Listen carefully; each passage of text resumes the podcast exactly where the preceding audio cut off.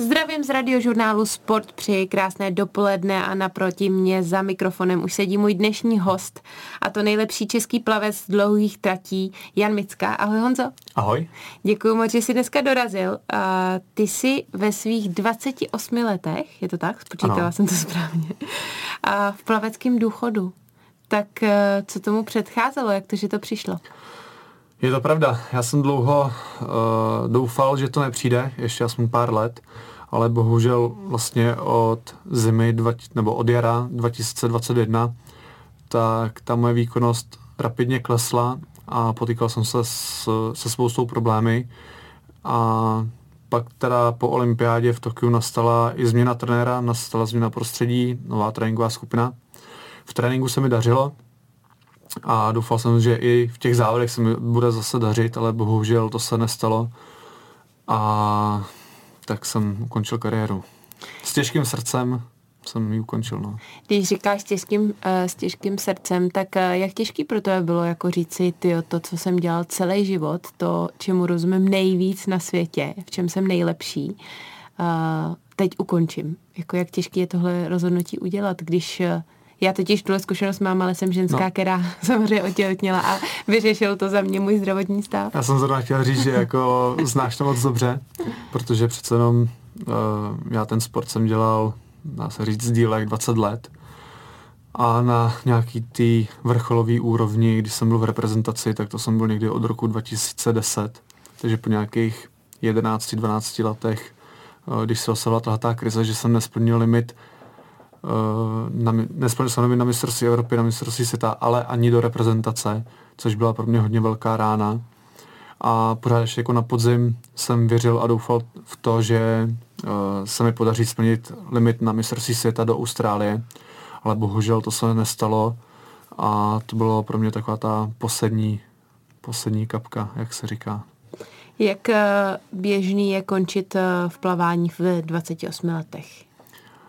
Já věřím, že to je normální, že uh, ti vrcholoví plavci, že končí kolem těch 28-30 let, někteří i dřív, ale potom ještě vlastně velký, velký zlom nastává v, z přechodu z juniorských do seniorských kategorií, protože vlastně do teďka jsme neměli žádnou kategorii, například jako je v atletice nebo v jiných sportech, že by byla U21 nebo U23, nebo jak to mývají. Tady jsme měli do 18 let, kluci do 18 let a holky do 16 a pak rovnou mezi dospělí. Hmm. Takže tam uh, pro to plno těch plavců, pro plno těch plavců, tak uh, to bylo náročné, protože přece jenom jako být, být holka a v 17 letech být prostě už v té seniorské kategorii, uh, tak to není ono.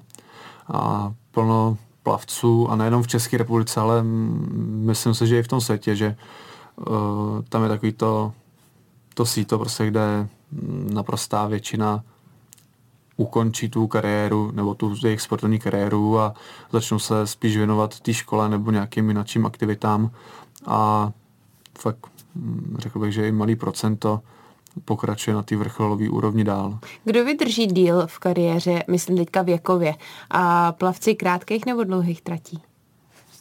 No, většinou, většinou se do, udává, že uh, ti vytrvalci vydrží díl, protože bazénoví plavci, kteří v těch 28 letech už neměli tu rychlost, tak ale pořád měli tu vytrvalost, tak přišli na dálkový plavání a plavali třeba až do nějakých 40 let. A tam, je to, tam je to o tom jenom v podstatě naplavat ty kilometry, mít ten objem a tam už nejde, nejde ani o to mít tu rychlost, ale prostě ten objem, že aby to zvládlo odplavat ty dvouhodinový, po případě i pěti, šesti hodinový závody. Ale teďkon jsou i výjimky, že například teď na mistrovství světa v Austrálii vyhrál sprinter eh, z Brazílie, teď myslím, že se jmenoval Santos, tak vyhrál 50 motýla, což je vlastně sprint, že jo, ve 42 letech. A stal se už po několikátý mistrem světa.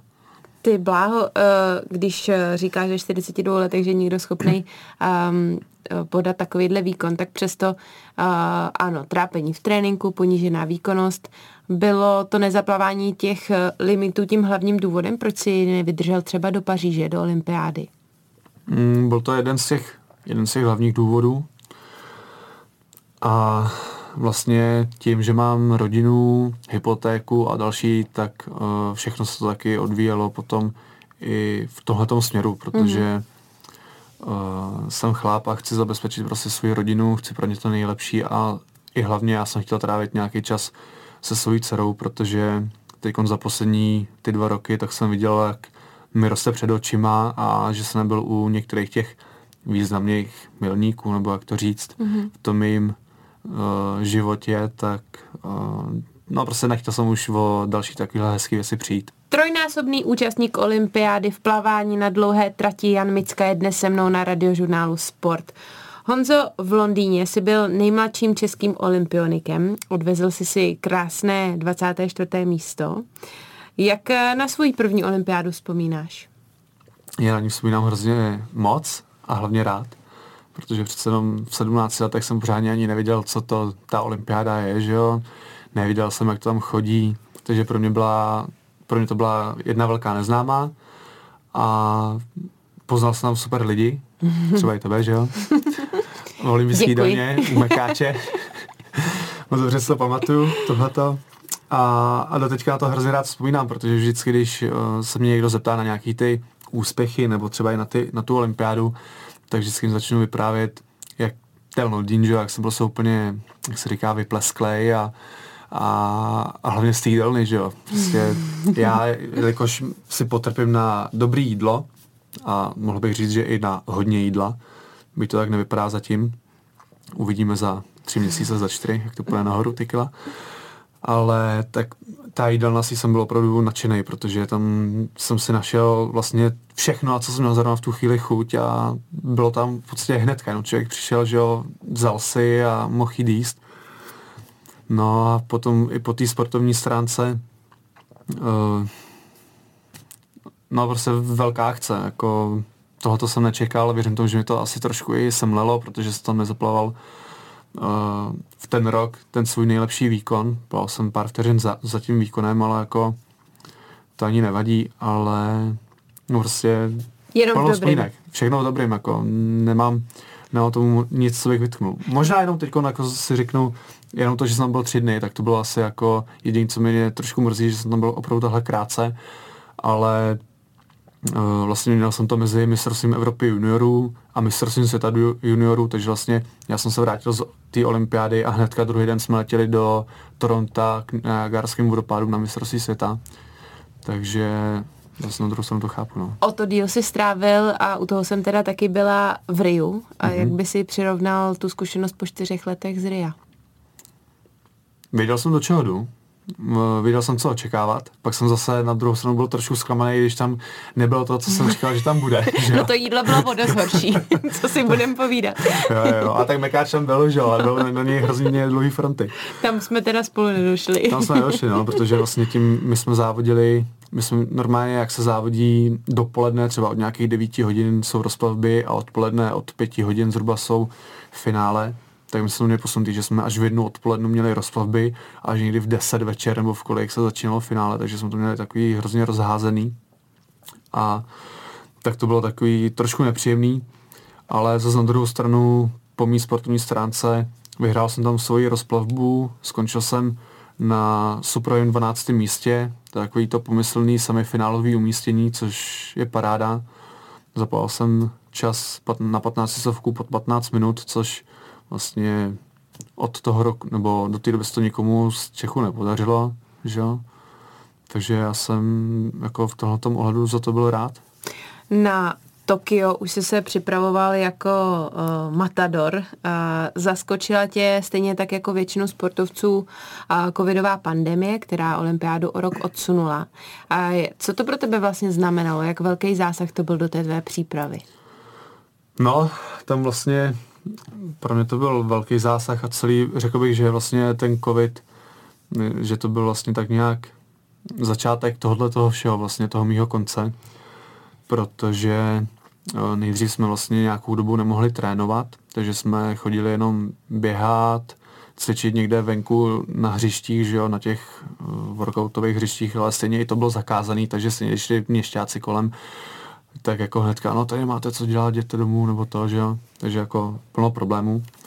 naštěstí bydleli, nebo bydlíme v hostivaři, takže člověk vyběhl hned do lesoparku, tam si mohl proběhnout, tak to bylo fajn. No a potom vlastně se, jsme našli uh, jednu prodejnu s výřivkami na, v Praze 10 na Kodaňské ulici, takže tam jsem se domluvil s majitelem, že mě nechal plavat uh, ve výřivce, kde je protiprout, takže to vážně jde na tom trénovat.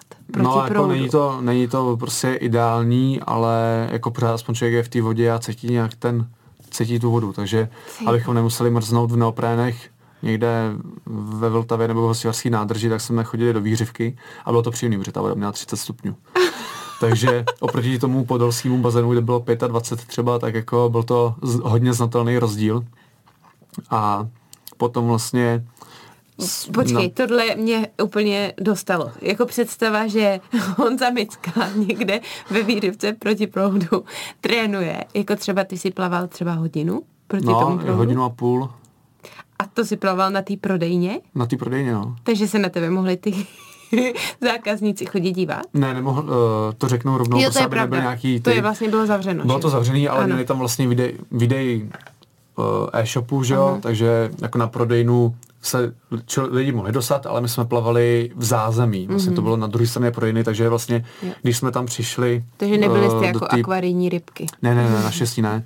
Ale když jsme přišli do té prodejny, že jo, tak jsme se na 10 metrů pozdravili s tím majitelem té prodejny, že jo, řekli jsme, čau Máro, jsme tady, a ono jo, jděte, jděte tam, máte to tam připravený, tak jsme jenom prošli opravdu sami dozadu někam do, do skladu a tam uprostřed skladu jsme plavali v těch výřivkách. Ty bláho. Ale potom ještě jeden kluk, Matěj Kuzbek, ten to měl ještě trošku náročnější, protože ten si doma u nich co bydlej, tak ve sklepě se nafoukl takový ten uh, bazén, jak se nafoukne ten buštík nahoře a napustí se to vodou. No a tohoto se napustil ve sklepě a přivázal se gumou k tomu. Připustil se vodou, teda přivázal se gumou k, k zábradlí nebo ke dveřím, nevím k čemu. No a plaval vlastně takhle, že byl na gumě, že přivázaný ke dveřím nebo k nějaký trubce a tahle plaval v tom obyčejně na fukovacím bazénku bez protiproudu. Honzo, ty si většinu své kariéry otrénoval pod eh, taktovkou trenérky Paserové.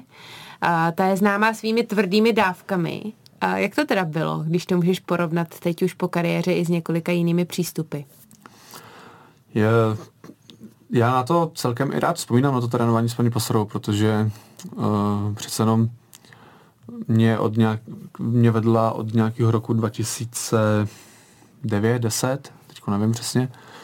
A vlastně byl jsem s ní u, nebo ona byla u všech těch mých velkých úspěchů a jsem hrozně rád, že mě dotáhla tam, kde jsem byl. A uh, je pravda, že to byly tréninky občas taky náročnější, ale jako to, že člověk odmaká těžký trénink, tak to by potom jako, kdyby, ten, kdyby nebyl ten trénink těžký a odmakal ho, tak tak nemůže pomyslet na to, že by měl nějaký super výsledky. Mm-hmm. Jenom co tam byla trošku taková ta uh, malink, nebo takový ten kámen úrazu, nebo co bych tam trošku pozněl, tak byl občas takový ten lidský přístup, jo, že uh, občas byly situace, kdy bylo zapotřebí něco vyřešit třeba ohledně školy nebo doktorů a prostě přesunul vlák a byly tam hodně velké dohady i třeba s lidmi z vedení VSC nebo po případě s mými rodiči a byla v některých věcech neústupná a to mě trošku mrzelo, protože pak jako kvůli tomu jsem byl bytej například zdravotně nebo i po studijní stránce. Ale jako člověk se aspoň nějak potom poučil do, do dalších let a mm. Ty máš zkušenosti i ze zahraničí. Trénoval mm-hmm. si například s Italem Paltrinierim a což je medailista z mistrovství světa, olympiády. Jaký tohle bylo? Bylo to hrozně super. Já jsem se na tohle tu možnost, celkově na to, že bych mohl trénovat někam jinam, s někým jiným, tak jsem se na to těšil hodně dlouho. Vlastně a pokud vezmu, že jsem od úplně pastorový trénoval od toho roku 2010, tak vlastně já jsem šel do Itálie trénovat po sedmi letech vlastně jejího působení s paní trenérkou a těšil jsem se na tu změnu, na to, že zjistím, jak trénují ti nejlepší plavci, protože přece jenom Greg Paltinieri byl olympijský vítěz uh, z RIA a v, společně s ním v tréninkové skupině byl ještě Gabriele Dety, ten byl třetí v té samé disciplíně na olympiádě v Riu a ještě k tomu třetí na čtyřsovku, tak jsem se těšil, že získám nějaký nový poznatky ohledně toho, jak to dělají ve světě, jak to dělají ti nejlepší. A v podstatě, co mě nejvíc překvapilo, tak bylo to, že oni trénují taky těžký eh, nebo jedou objem, ale ne tak vysoké, že třeba měli trénink o nějaký kilometr, dva kilometry kratší, ale za to ve vyšší intenzitě. Mm-hmm. Takže vlastně tam jsem se naučil plavat eh, hlavně v té rychlosti, v té vyšší intenzitě, ale potom třeba z těch tréninků, co jsem měl, nebo co jsem u nich uh, terén absolvoval, tak potom jsem přijel na závody a byl jsem úplně vyřízený, bez síly, bez energie, jak se říká, vystřílený a nebyl jsem schopný potom jako podávat ty výkony, které bych měl. Takže zase v tréninku to bylo superový, ale v těch závodech jsem byl úplně hotový a a pak se to zlepšilo, nebo pak se to začalo lámat až teda po tom půl roce té stáže u nich, co jsem byl. Pak se to začalo zlepšovat i v těch pak, závodech? Je, pak se to začalo zlepšovat i v těch závodech, ale to už jsem potom jako trénoval zase úplně paserové. Uh-huh. Jak jsou na tom současní čeští plavci, vytrvalci uh, na, ve světovém měřítku? Je těžší nebo lehčí se prosadit v těchto dlouhých vlastně tratích oproti těm krátkým? No zhruba do nějakého roku 2016, 17, možná ještě 18, tak to bylo celkem jako takový jednodušší, protože Eh, to jsou ty dlouhé tratě, že 15 minut, minimálně 15 minutový závod, nikdo se na to moc nechce připravovat, protože řekl bych, že většina sportovců jsou i mírně, nebo jsou pohodlní, nechtějí dávat takový úsilí a chtějí se připravovat spíš na nějaké ty kratší disciplíny, nebo, nebo na jiné disciplíny a kratší tratě. Ale potom v roce 2017 najednou se s těmi vytrvalci protrhl pytel a tím, že vlastně v těch seniorských kategoriích já jsem byl takový ten věčný smolář, většině čtvrtý nebo pátý na mistrovství Evropy a světa, tak uh, najednou tam přibylo dalších 30 plavců a najednou to startovní pole, vlastně kde nás byla ta úzká špička třeba jenom nějakých pěti, šest nebo šesti, sedmi lidech, tak najednou nás tam bylo ve Evropě 20. Jo, a teď najednou jo, všichni měli dost podobnou výkonnost a ten závod se potom začal i lišit v tom, že člověk musel plavat už v těch rozplavbách opravdu naplno, aby se dostal do finále. A pak v tom finále to bylo kdo z koho, kdo, kdo vydrží, vydrží, kdo ne, tak prostě odpadl. A i teď třeba na těch závodech z posledního mistrovství světa, mistrovství Evropy, tak bylo vidět, že v těch rozplavbách plavou ti plavci mnohem rychleji, než potom odpoledne, že odpoledne se dokáže zrychlit jenom tři plavci, ale jinak ostatní plavou třeba pomalej. Jednou krásné dopoledne na radiožurnálu Sport. Stále posloucháte můj pořad na síti s Androu Sestiny Hlaváčkovou a dnes si povídám s držitelem českých rekordů na 800 i 1500 metrů v plavání Janem Mickou. A podle výzkumů v minulosti se ukázalo, že stačíš nejlepším plavcům, hlavně v té střední části, v té prostřední části bazénu a vlastně nejpomalejší seš na obrátkách a výjezdech. Uh, jak tě tohle vlastně zjištění překvapilo, anebo si s ním mohl pak pracovat? Mě spíš jako, jako překvapuje že to, to jak jsi jako tohle připravená na mě. To mě jako překvapuje daleko víc, než to, že na tohle to přišli nějací uh, videoanalytici, kteří s námi spolupracují jako na mistrovství. Věř, že tohle není jenom z mojí hlavy. jo, ale překvapuje mě to. A potěšilo mě to docela. No, co k tomu říct, prostě uh, neumím dělat obrátky tak, abych uh, na nich nestrácel a bylo to pro mě hodně důležitá informace k zamyšlení, protože přece jenom v té plavací části, jo, když vezmeme pět metrů po obrátce a pět metrů před obrátkou, takže je to nějaký, ať už je to na dlouhém bazéně, tak to je 40, 40 metrů, že jo, mm-hmm. po případě na, na krátkém, tak je to 15 metrů, tak jenom v té čistě plavané fázi, tak jsem měl, vždycky, tak jsem měl po součtu těch mezičasů, tak jsem měl druhý nejrychlejší plavaný čas. Ale bohužel vždycky na té obrátce před tou obrátkou těch pět metrů před a po, tak očividně vždycky při tom nájezdu, tak jsem tam zpomalil, udělal jsem pomalou obrátku, nebo rychle jsem se překlopil, nebo hodně rychle jsem přehodil nohy, ale pak u toho výjezdu jsem byl málo hydrodynamický, že jsem měl málo vytažený ruce, že ne, tak ona by si viděla, mm-hmm. prostě měl jsem tahle pokr, nebo když jsem vytáhl, tak jsem měl tahle pokrčený ruce, ale ne tahle vytažený. Takže prostě jsou fakt takové maličkosti, který, který mě bohužel stály potom tu medaili, no. A dalo se na nich nějak specificky pracovat třeba s, ně, eh, s externistou, nějakým poradcem, který by ti třeba technicky je. něco doporučil? Um, já si, jako určitě jo, pomohlo to o něco, ale tohle to jsou takové drobnosti, které mm-hmm. si mhm. myslím, že by se měly učit už od malička. Jo, že potom přece jenom, když na tohleto přišli v roce 2018 a že v mých 23 letech, tak vlastně po nějakých 17 letech nebo po 15 letech plavání, že jo, vrcholovýho, tak jak se říká, zvyk je železná košile a prostě starýho psa novým kouskům hned nenaučíš, že jo, tak prostě to mm. všechno trvalo hrozně dlouho. A když já jsem se začal zaměřovat na tyhle ty drobnosti, tak ti, co byli přede mnou, tak už zase se zaměřovali na jiné věci a stejně mi zase o ten kus poskočili. Takže mm. byť jsem se v některých věcech zlepšil, udělal jsem to jinak a plaval jsem rychleji, tak jinak zase už pokročili na jiný level a zase dělali jiné věci, aby byly rychlejší. Mm-hmm. Takže jsem přišel, byl takový jako s křížkem po no, vždycky.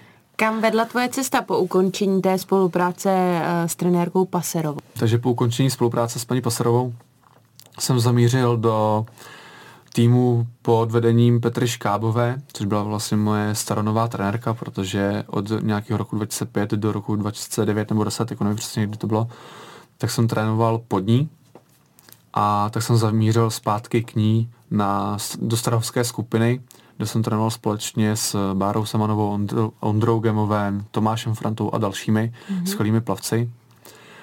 A tam jsem u nich trénoval, no. A vedlo to teda k tomu uh, konci, jakože myslím, potvrdil se tam, že když uh, ani v téhle skupině to nejde, nezlepšuju se, tak asi jsem pro to udělal maximum?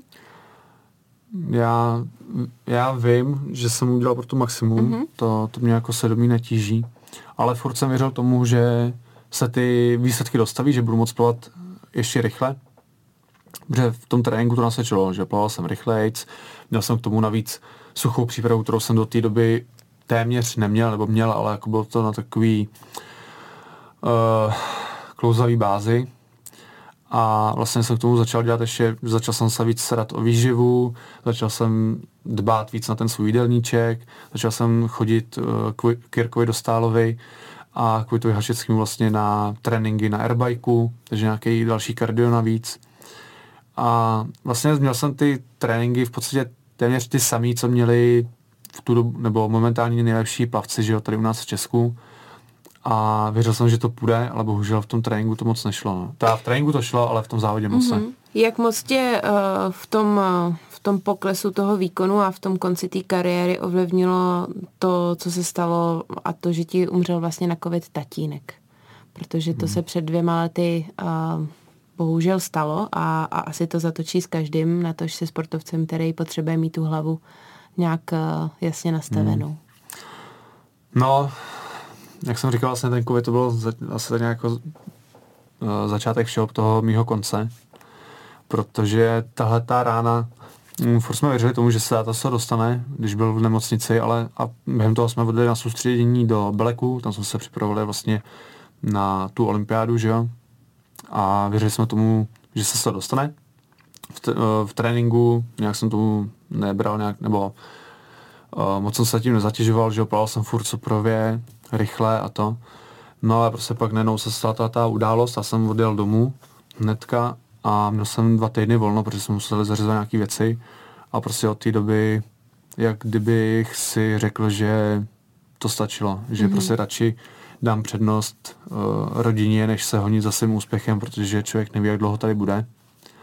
A fakt asi po té zkušenosti jsem si uvědomil, že fakt si trávit víc toho času jako s rodinou, s dcerou a tak, než než abych prostě o takové věci přišel. No. Jan Micka, nejrychlejší plavec na dlouhých tratích, který aktuálně ukončil svou profesionální kariéru, je dnes se mnou na radiožurnálu Sport.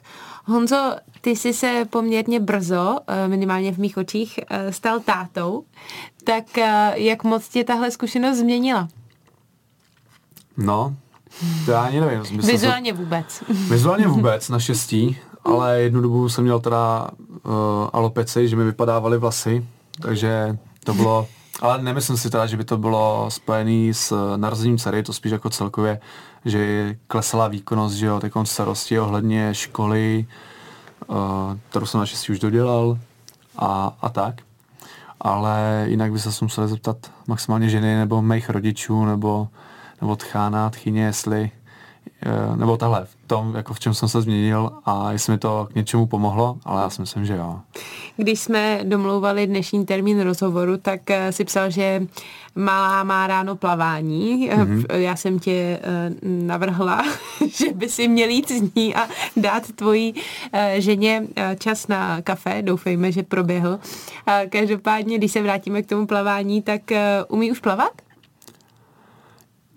Udrží se na vodě, na hezky, hladině hezky. a doplave z jednoho konce bazénu na, na druhý, ale jako je to spíš na to dětské plavání, kam chodíme, tak je to spíš hlavně o tom, aby se ty děti nebály té vody a aby se nebáli potápět hlavu, že jo, aby udělali bublinky, aby se učili kopat nohama, aby uměli skákat, že jo.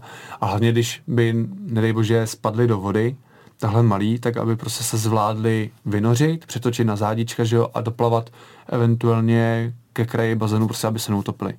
A tohle to zatím jako teda zvládá, ale občas má dny, že stávkuje, že nechce dělat to, co jí zrovna řekne lektorka, tak nechce, že jo, pověsí jsme na krk a, a stávkuje, ale jako je, je šikovná, že se zvládne, prostě když skočí do vody, tak se zvládne se vynořit, že jo, nadechne se a začne dělat nějaký tempíčka, aby se dostala k tomu kraji bazénu.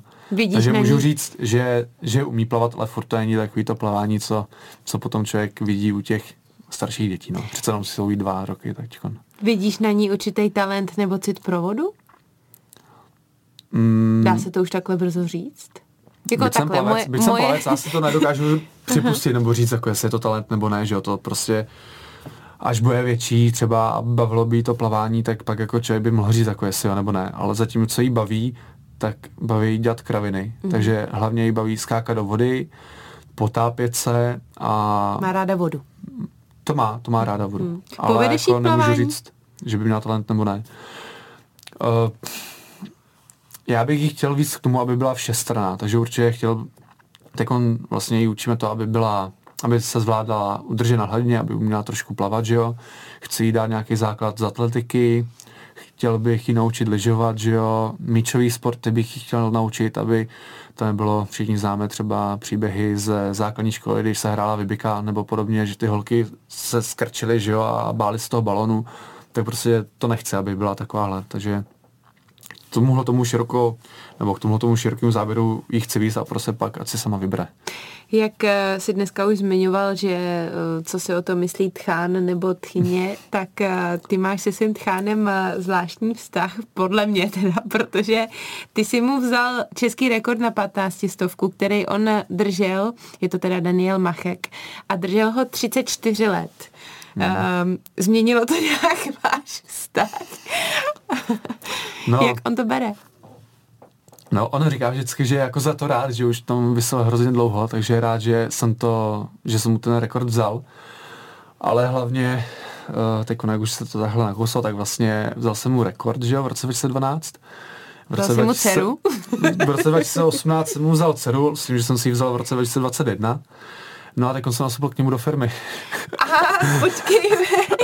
Takže uh, ještě jsem uh, měla připraveno, že on uh, se pak věnoval nějakým Ironmanům a extrémním triatlonům. Tak, tak jestli ho i v tomhle třeba budeš následovat.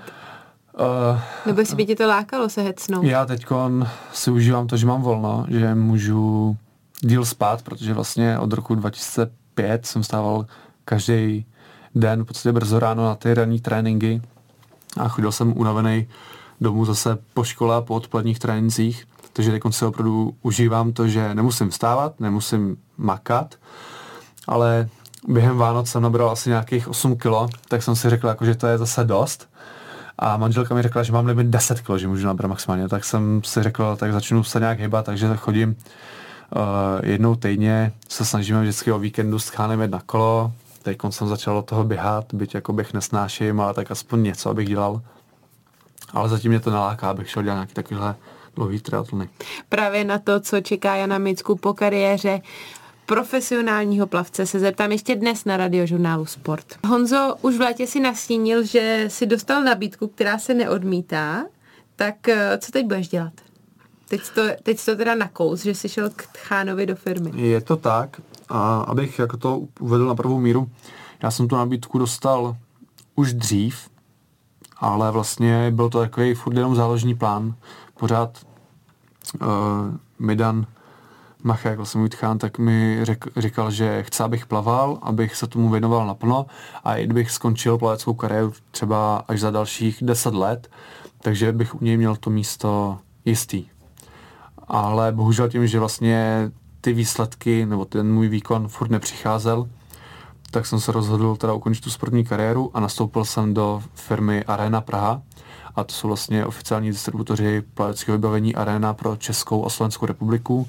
A vlastně jsou to i oficiálními partnery uh, Českého i Slovenského plaveckého svazu. Co tam teda budeš dělat konkrétně? Zatím jsem stážista, takže zatím se opravdu učím všechno od základu, do s čím, jak pracuje, že jo, který programy dělají, jak se co dělá a to. Ale co jsme se zatím bavili, tak postupem času bych měl mít pod sebou, měl bych jednat a komunikovat vlastně se slovenským i českým plaveckým svazem a mít na starosti slovenské plavecké kluby. Uh-huh. Uh, myslíš si, že tě to časem přimotá ještě blíž k plavání a teď mluvím třeba o potenciálním trénování nebo mentorování, nějakým způsobem vrátit plavání tvoje zkušenosti? No, to zatím nevím. Byť teda jako teď už uh, trenérskou licenci mám, ale zatím jenom ty třetí třídy, což je taková ta základní, že jo. Tak zatím mě to neláká, protože, jak jsem říkal před chviličkou, užívám si to, že můžu odpočívat, že můžu spát díl, že musím stát brzo ráno a tak. A tak zatím mě to neláká. Třeba časem, časem, uh, když mě osloví nějaký klub nebo nějaký trenér, že by měl zájem o tu moji službu, o, o to, abych těm dětem něco pověděl nebo něco naučil, něco jim předal, tak to rád využiju, ale zatím zatím jsem na tím nepřemýšlel a zatím, mm-hmm. zatím mám povětšiný plavky na hřebíku a máme za rámečku, ani jsem dostal od manželky k Vánocům, teda jako plavky v rámečku, tak se povesím teď do nový ložnice nebo obyváku, ještě nevím. A ale jako tohleto, ohledně toho trénování, to se uvidí časem. Když jsi zmiňoval tu svoji novou práci, um, tak uh, budeš se nějak podílet třeba i na uh, vlastně dávání nějakého feedbacku na, feedbacku na to, jak ty plavky fungují v té vodě, uh, jak by se dali zlepšit nebo tak, anebo ti půjdeš ještě o tu distribuci třeba na ty plavecké svazy? No určitě jako potom, když člověk bude jednat například na tom Slovensku, tak tam měli do minulého roku vlastně konkurenční značku. A teď vlastně tím, že jsem v těch plavkách a s tím produkty, že jsem vlastně trávil teď dá, dá se říct jako 20 let a z toho 11, 12 let jako na té vrcholové úrovni, tak myslím si, že mám nějaký zkušenosti, nějakou věc, jako kterou můžu těm trenérům, po případě těm obchodníkům předat, protože uh, ten... kdo jiný by to měl těm lidem, že jo, vysvětlit líp, než ten, kdo to prostě dlouhá léta využíval a, a bude vědět, o čem mluví, že jo. Mm, mm, Přece jenom s nás se uvěří nějakému... nejblíž. Je to tak, prostě není to žádná nechci, nebo aby to nebylo jako, že jenom nějaká, nějaký obchodní zástupce, že, že prostě nějaká reklama nebo nějaká mm. značka prodávat, ale prostě když člověk, nebo když já jsem to osobně využíval a vím, jak to funguje, co, kde jsou jako dobrý míst, nebo kde jsou ty pozitiva, kde jsou nějaký slabiny, že jo, tak prostě by tomu mohli, nebo by na mě mohli dát líp a s nás a mohli by mi uvěřit jako i vůči tomu. No, já ti děkuji moc za dnešní rozhovor. Tady ve studiu na nás čeká tvoje dvouletá dcera. A já věřím, že se zase brzy uvidíme i v rámci nějakých sportovních aktivit a přeju ti jenom to nejlepší do tvýho plaveckého důchodu. Já ti moc děkuji za pozvání a za hezký povídání. Děkuji moc. Děkuji moc a od mikrofonu radiožurnálu Sport se loučím já, Andrea Sestýny Hlaváč.